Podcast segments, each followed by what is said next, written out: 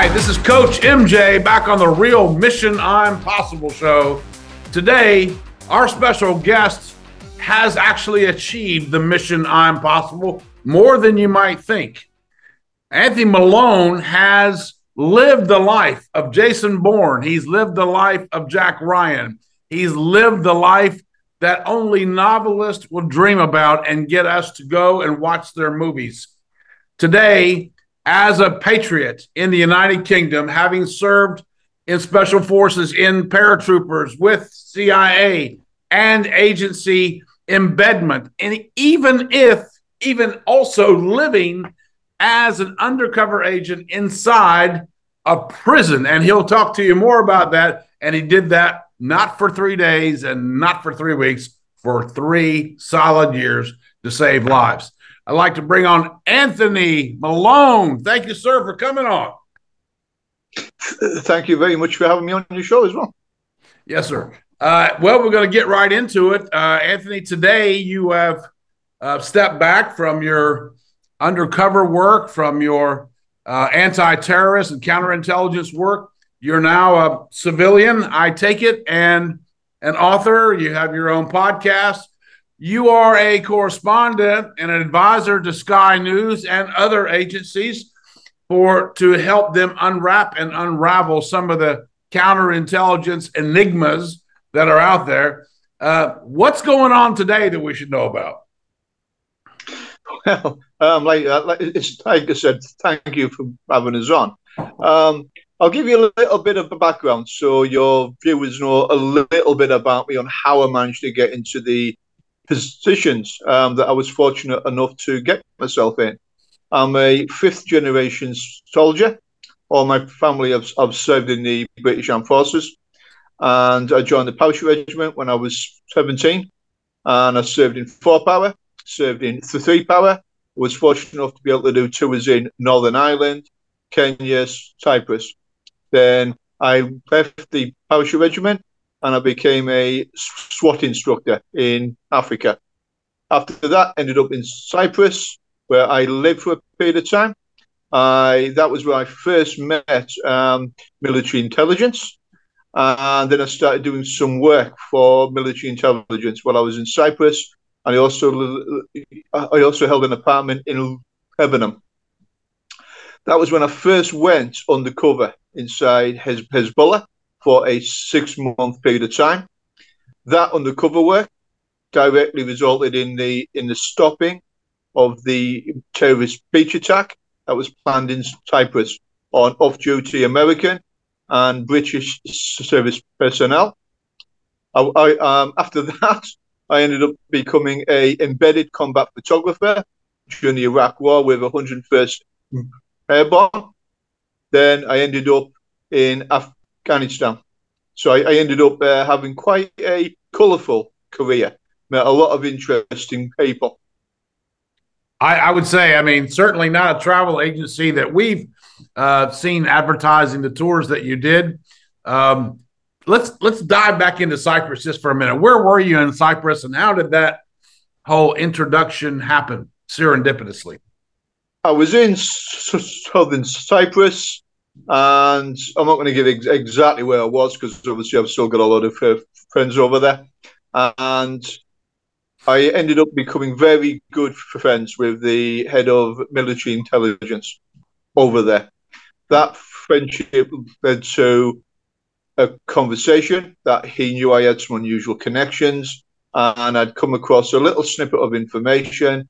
That information ended up being the little thread that we pulled and ended up going inside Hezbollah in Lebanon around the Bekaa Valley, Beirut, for over, I was over there for over a year.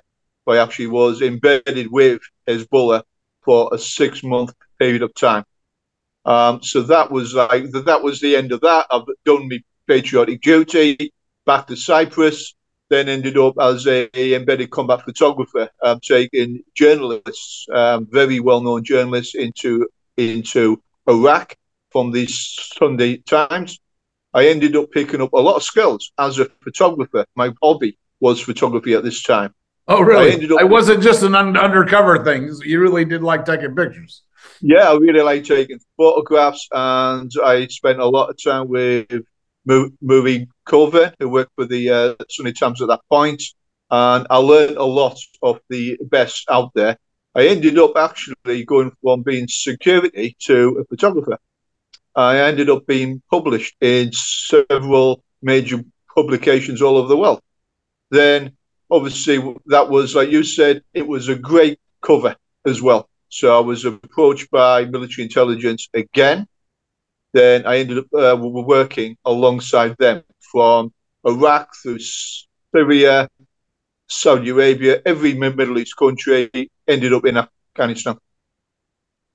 Yeah, wow. I mean that that that in itself is just a a heck of a lot to take in. Uh, Anthony, can I can I ask you when you were going back to Lebanon? You'd mentioned Hezbollah, and you were out in the Bekaa Valley. Now, from what we know about Lebanon and the Bekaa Valley, the Bekaa Valley is where uh, they cultivate hashish. Uh, that's part of their cash crop. Hezbollah moves out. They seem like they have a worldwide network and also a worldwide uh, terrorist network in various different countries. So, uh, by going in there and embedding yourself for six months, you you can actually testify, and you have that you were able to stop a, an attack in Cyprus and save British and American lives on a on a beach attack. That's just phenomenal.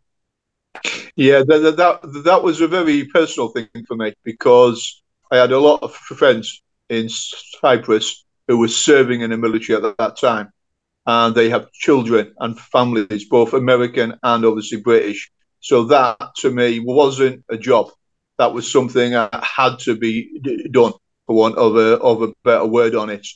Obviously, I've done uh, a your way. I've done, I've done a lot of interviews with my colleagues in the American DEA Drug Enforcement Agency.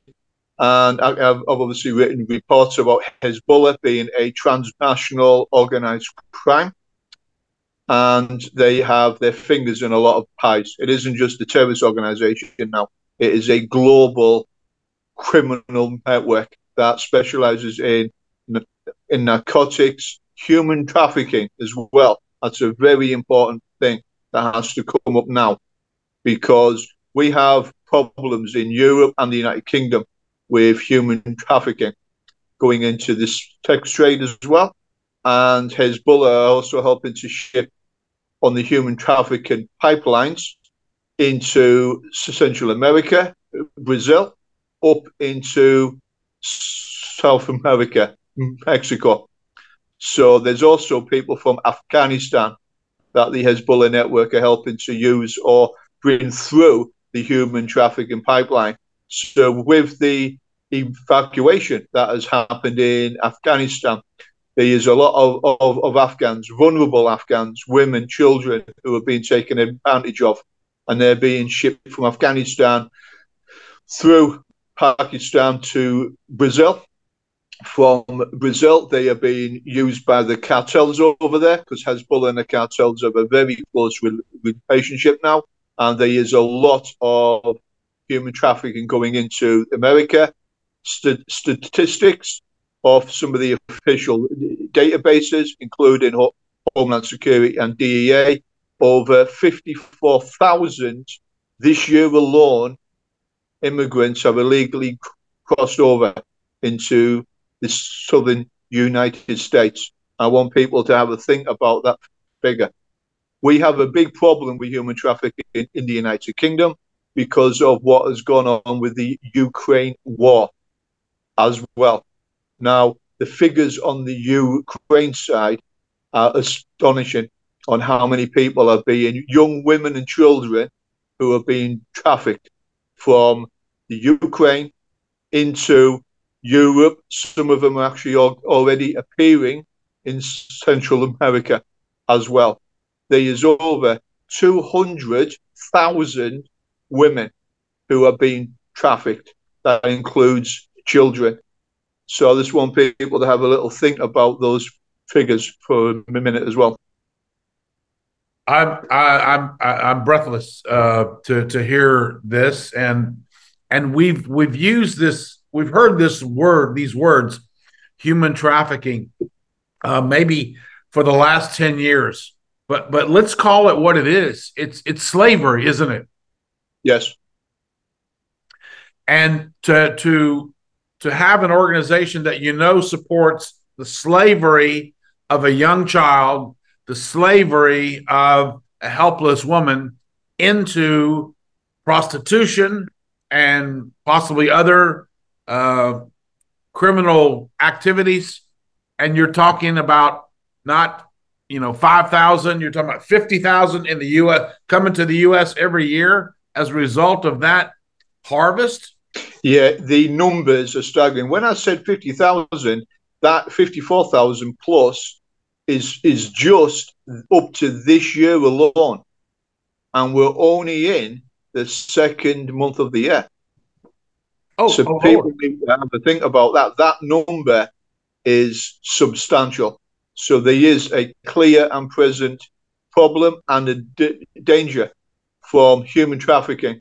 And terrorist organizations like the Taliban are using these pipelines to bring people into Western countries, including the United States and the United Kingdom. So that is something else that people, the public, might not be that aware of yet, but it is going to start to become very public over the next year when a lot of this starts to filter back down into mainstream press. Because at the moment, Afghanistan is a dirty word in a lot of the press in the circles. Politicians don't want to speak about it.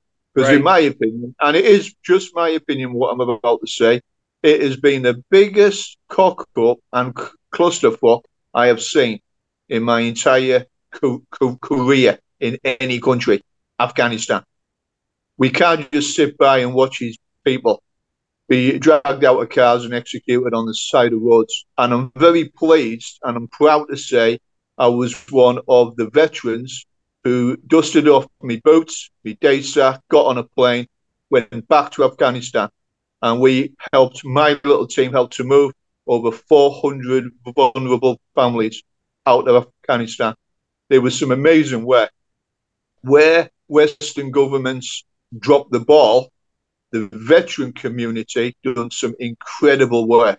Like it, over in America, a big shout out to Colonel Scott Scott Mann, Operation Pineapple, and a lot of other groups who did very similar work if the veterans hadn't done the right thing, went back out there and helped, the situation would have been a lot, a lot worse across Afghanistan.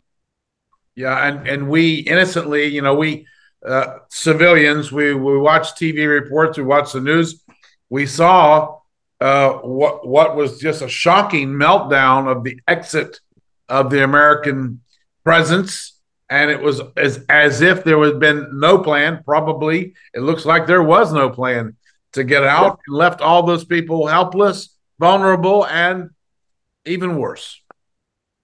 Yeah, it was um, it was a, it was a bad situation. The veterans stepped up and helped a lot of people.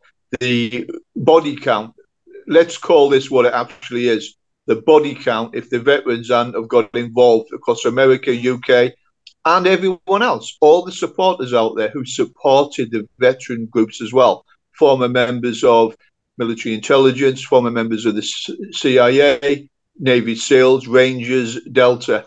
They all went out there. And they didn't get paid for this. They went out there and they've done the right thing.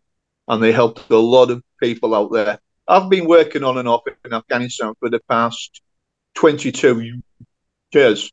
Um, three three years of that was when I was undercover for American intelligence inside Polish Haki, which is the maximum security prison.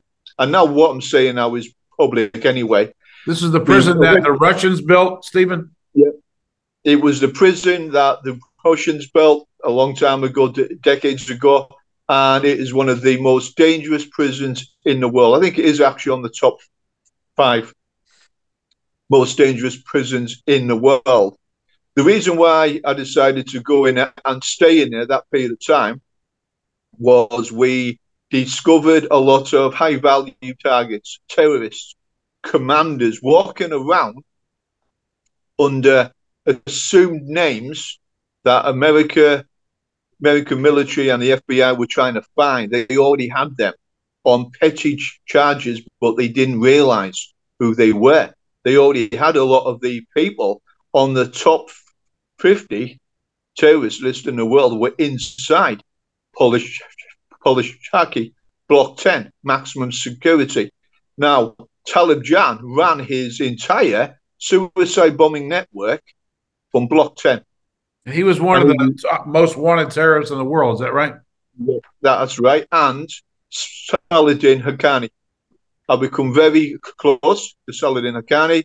I taught him a lot of his English, and we used to spend days and days just talking about politics, about what what is the future for the West Afghanistan. So I actually got to actually know the mindset of these individuals over a period of time. Then, if you fast forward to the evacuation of Afghanistan 2021, I was out, I was retired, I was enjoying looking after my rose bushes in my garden. That was about as adventurous as what I was getting. But then my satellite telephone started to go off a lot one particular day, and I had Afghan generals, colonels, former intelligence assets ringing me, begging me to get them out of Afghanistan. This was three months before the official evacuation. So obviously spoke to me family. Um, the way I worded it was I couldn't not get involved.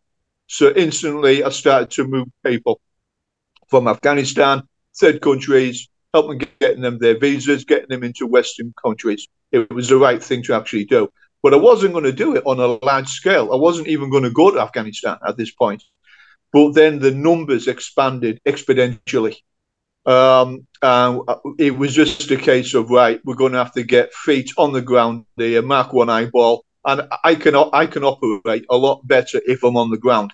So all what I did was, I still had kept in contact with a lot of my old friends across Afghanistan and the Middle East. I opened up my old intelligence network and I used that to move people through Taliban checkpoints, getting them to safety. Um, the problem was, obviously, I was there for a three month period of time. I ended up being t- taken by the Taliban, and I spent 190 days in a Taliban underground interrogation center in Kabul, where I, I was with some other British nationals. Ended up being released after this time, 20th, 20th of June last year. Then I was returned to the United Kingdom after negotiations. It was interesting time. It's all about positive attitude, positive mindset. For two weeks, the Taliban didn't realize exactly who I was. After the two week point, they actually did. So they had a bit of a sense of humor failure, is the word I would use. Because um, obviously they, they knew my real name, what who I used to work for, and everything. And I was honest about it. I said, yeah, the, the, during the war in Afghanistan, I worked against you. I managed to stop over 100 IED attacks on American British troops.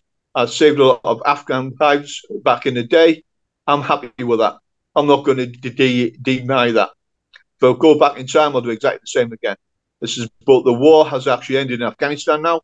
That chapter has closed. You need to move from being an insurgency into a governing government who has responsibilities for its people.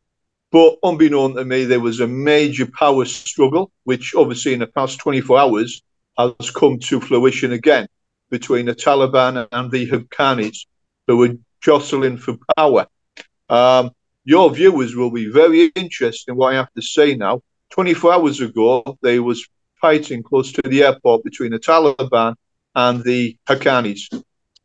The reason being is the Haqqanis want to open up the schools and universities for young girls and women to go back to school.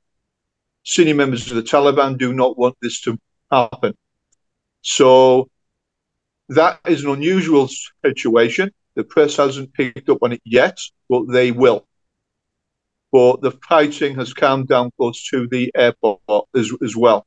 And that's come, come from people Westerners who are actually on the ground in Afghanistan right now.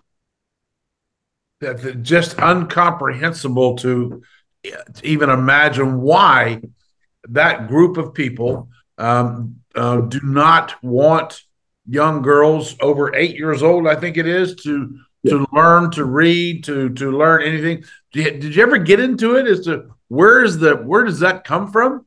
Oh, oh yeah, I'm I'm not very um I'm not very politically correct. I say it as I see it. I always have. Um, and I think it's important. There's too many people out there who talk a lot and they don't do anything. Anything I say, I'll go and do it as, as well. And it's important that the Taliban get challenged on women's rights, women's education. We didn't expect the Haqqanis to do it as openly and as publicly. The Haqqanis are a very old network. A lot of people are going to call them a terrorist, net, terrorist network. Yes, these members of the Haqqani family on the FBI's most wanted uh, regime or Saladin is the in, interior minister of Afghanistan. He is Haqqani. He wants women back at school. So, right or wrong, what we think of him, we have to take a step back and think, you know something? We need an Afghan solution to an Afghan problem. The West cannot get involved in this. We tried it. 20 odd years we've been in Afghanistan. What did we achieve? Too much blood, ink, and talk has, has been spilled. So now the West needs to take a step back again and let the Afghans deal and go- govern their own country. Because the last thing I want to see is American or British or ISAF back in the day, feet boots back on the on the ground. Yeah, and here here we have it. If we look back at history, uh, it was Russia who first went into Afghanistan and and where a Cold War was fought between Russia and the United States by using Afghan insurgents to fight against them, and then the tables turned and it's just been one quagmire after another, and you got yourself abducted twice. Once in a prison for three years. That's not enough. And then you didn't you had didn't have enough of that. You needed to go back again, help out as you are a patriot. There was no way to stop you, and you got taken again. And that's almost for a period of almost uh, six months, 190 yeah. days. Yeah, it was um, it was emotional. It was challenging.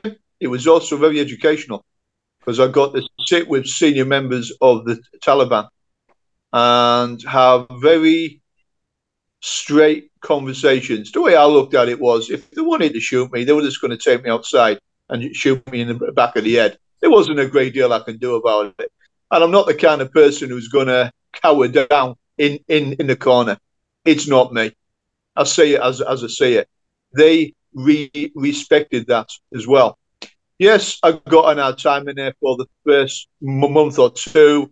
Yes, they done their their normal enhanced interrogation. We actually call that torture.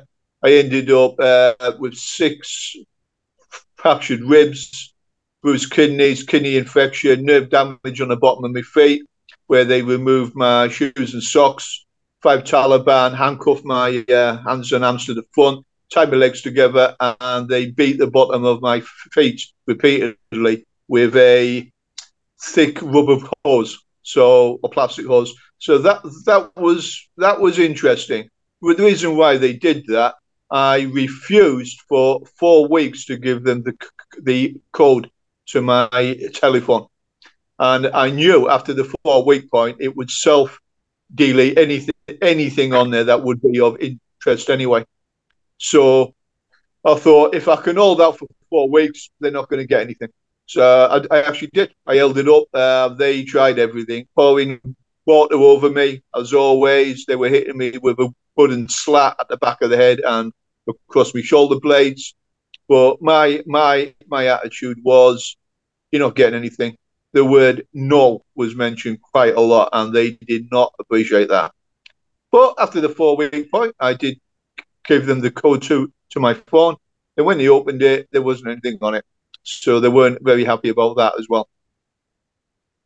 Uh, I'm speechless. And anyone listening to this as a podcast versus watching our show on YouTube and other other places will just know that right now I am I'm speechless about this because here we have a guest, Anthony Stephen Malone, who has endured and, and suffered and sacrificed heroically his life for others and his welfare for others to save lives in so many situations and so many times. He he's the author of several books. In fact, three books I, I see there. Uh, we're going to talk about those. Uh, Anthony, can you can you get us stuck into the first book? Right. Yeah, it, it was quite quite interesting because when I wrote the the the manuscript to the tr- trilogy, then I've, um, I'm the author of five five books. The Honor Bound trilogy is is part of that. The trilogy was not meant to be a commercial book. I wrote it myself. It was raw, rough, very detailed, and they were meant as a aide-memoire for the American military and military intelligence of what works and what does not work undercover inside the Haqqani network, Al Qaeda, and the Taliban. So it was literally raw as that. Um, didn't even think it was going to become a commercial entity. I sent a manuscript to the colonel to see what he actually thought of it. My old friend, uh, he was a colonel at that point, and he said, "You've got the publisher. I said, "Well, I'm not an I'm not a writer. I haven't ghostwritten. This is me, my words, um, short, direct, straight to the point." And he went, "People can learn a lot." So I actually did. So that was my three years in undercover, working for American intelligence in in Afghanistan. I then wrote a book of my time spent with 101st Airborne Division in Iraq and the work I did in across Iraq, Kurdistan, Turkey, Syria, and Lebanon, um, and a few other countries. My career basically has lasted 34 years, and I've been to 31 countries.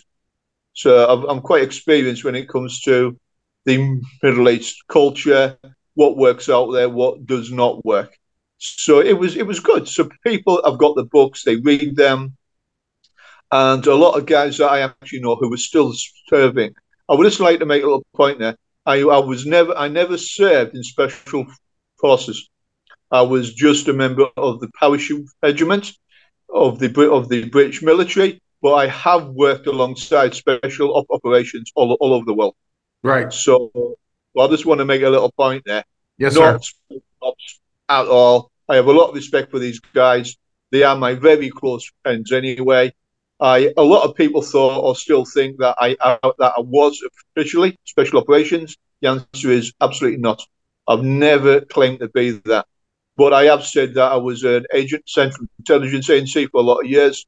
I work for uh, military intelligence, different countries, and I liaise with and work with agencies like the FBI and the Drug Enforcement Agency all over the world as well. We're talking to Anthony Stephen Malone. He has worked uh, with all the intelligence agencies in the Middle East. He's traveled to 31 countries. He's he's had an exceptional career of three decades and there is a story I found out about, which is absolutely astonishing. It is when someone in British intelligence sent one of your closest friends or tried to coax one of your closest friends to take you out because they thought you had turned. Yep, that was um wasn't very happy about that. I'll be, I'll be honest with you, but because of the work we were doing with with the American intelligence, the Brits were on a need to know basis at this point because some of the people within the British embassy were not in Kabul back in the day, were not doing their their job properly, and we knew some of their interpreters were on the payroll of organisations like the Taliban, Haqqani, and Al Qaeda. Um, I have, I still have all the evidence to support that. Wow. So the Brits were not informed about anything I was doing. So as far as they were concerned at this point, I had turned. I was a military veteran, highly trained, who had now turned and became a terrorist commander. So they thought they had a major problem. They didn't realize for over three years that I was actually waiting for American intelligence, and we had been feeding information back long before I was in Afghanistan. So I had a proven track record of everything that I had done. How did that make you feel to know that your own people, your own countrymen, had already now, with all you sacrificed, with all you've given up, with all of the initiatives, that you were the first to point out there's a danger here, there's a danger here. You were the man, you were the one who was our United States. We have Paul Revere that was calling hey, let's get going on. We have a problem here. And yet now you suddenly are the bad guy. Well, the way I look at it is I take a positive out of a negative. I knew I had official top cover of the American government, and I knew at some point in the future that if I wasn't killed inside the prison by by Al Qaeda or the Taliban, then the Brits would most most probably try to rendition me back to England and ch- charge me for being a terrorist co- terrorist commander. So top cover was already put in play anyway. So if that issue ever came up, I knew within 24 hours the American government would contact the British government and say, right, Anthony's actually ours. You cannot charge him under the Terrorism Act or anything connected to to that, which evidently they did try to do. Members of the British Foreign Office even tried to get a court in England to officially charge me for using a mobile telephone while in prison in Afghanistan because it was a British mentor jail. So they actually tried charging me for using the, the, the very phone I got from American intelligence to pass information back on attacks on British soldiers in Helmand who were from my old regiment, Parachute Regiment. The American regiment, 101st Airborne Division, is in Afghanistan, was also there. So I had a lot of friends in Afghanistan at this point who were being hit by the Taliban. So I did the only thing that an airborne an airborne soldier would do: rolled up my sleeves, infiltrated it, got as much information as we could, and we fed it back. The British government had a meltdown when they found out who I was, what I was doing. The British ambassador at this time, this was 2008 to the 2007, 2008, even tried telling people in a meeting that I had never served in the British Army. He had one fundamental problem with that. His close protection team, who were in the room when he said this, in all four corners, were all former members of the Parachute Regiment, who I had served with in Northern Ireland. One of them I had actually passed training with in Depot Para. So he pointed out to the ambassador, I don't know where you're getting this from, but you're talking crap. And his Para Reg. He's also a patriot. He's also worked a lot of different jobs helping to keep our country safe. So the ambassador wasn't very happy about this. So he got all the parachute regiment guys from his detail transferred out of Afghanistan. What? Yeah, that is, that is, is fact. Incredible. We're talking to Anthony Stephen Malone, the author of Honor Bound. He's a five time author, a veteran in the uh, British force, not British forces, and the paratroopers, and he has served and consulted with every intelligence agency in the Western world. Today, after giving us an account of his days in prison, Anthony, I'd like to ask you you were in this prison for three years. It yeah. only takes one day to slip up. Maybe you talk in your sleep. There's 5,000 other threats inside that prison, and only one of you. What was your scariest day? Did something happen that you kind of went, oops? Yeah, there, there was a lot of, um, there, there was actually a lot of um, very hairy moments. Um, the other thing, I do not talk in my sleep. okay. Very good. Um, Yeah, I've, uh, yeah, I would never do that. Yeah, it was it was interesting. I only expected to be in there a three month period of time, but because of what we discovered was a fully operational terrorist cell command and control structure from inside a maximum security jail. They had telephones, walking around freely using phones, sat phones. They had a laptop in their radios. So it's the safest place to be because no one's going to look there. They Safest place for them to be, right? That's the head office. Yeah. They were using it like an office and no one would even suspect what was going on. The Taliban and uh, obviously Haqqani Al Qaeda's, they ran the inside of Pul-e-Charkhi at that time. End of. The guards had, had the wall. Nearly all the guards I knew in there all had family members in the Taliban or within the Haqqani network anyway. So the guards done what they were told. But it was interesting because after the three month point, when I was meant to get get out of there, my team out, outside, I had to be very careful in what I was telling people because this was a very dangerous situation I was in. A team of former special forces and members of the parachute regiment who were off duty had volunteered to break me out of prison. There was a big team. They had helicopters.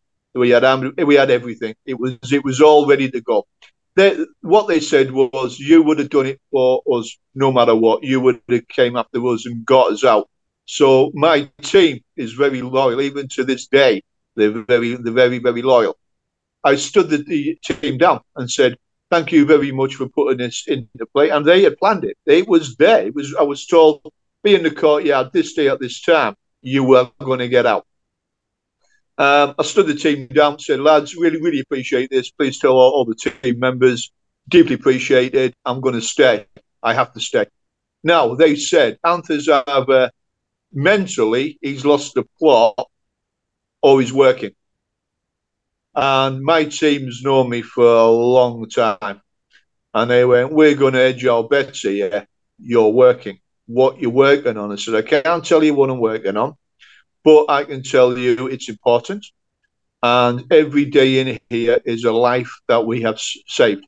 So I started to filter information as well back to my team. One of those bits of information was 12 suicide bombers en route from the Middle East to the United Kingdom.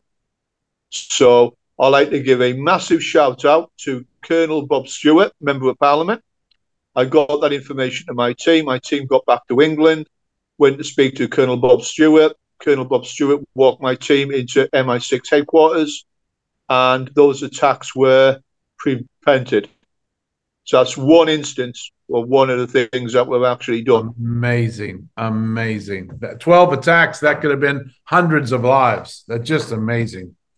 Yeah, well, well what we're going to look at, it, it isn't a secret now; it's out there. They they were looking at hitting the the normal targets like Buckingham Palace, Ten Downing Street, Houses of Parliament, trains. They were going to try and use suicide attack on Liverpool Football Club I support Liverpool Football Club. I took that very personal. And they were going to try and hit, I won't say where, but they were going to hit the schools of children of serving British soldiers. Well, you don't have to, I don't have to say a great deal about that. That pissed me off. So I made sure the report was very detailed. It had photographs of these guys, where they were, and the ones that were in England, we had them pictures of them stood next to British registered vehicles.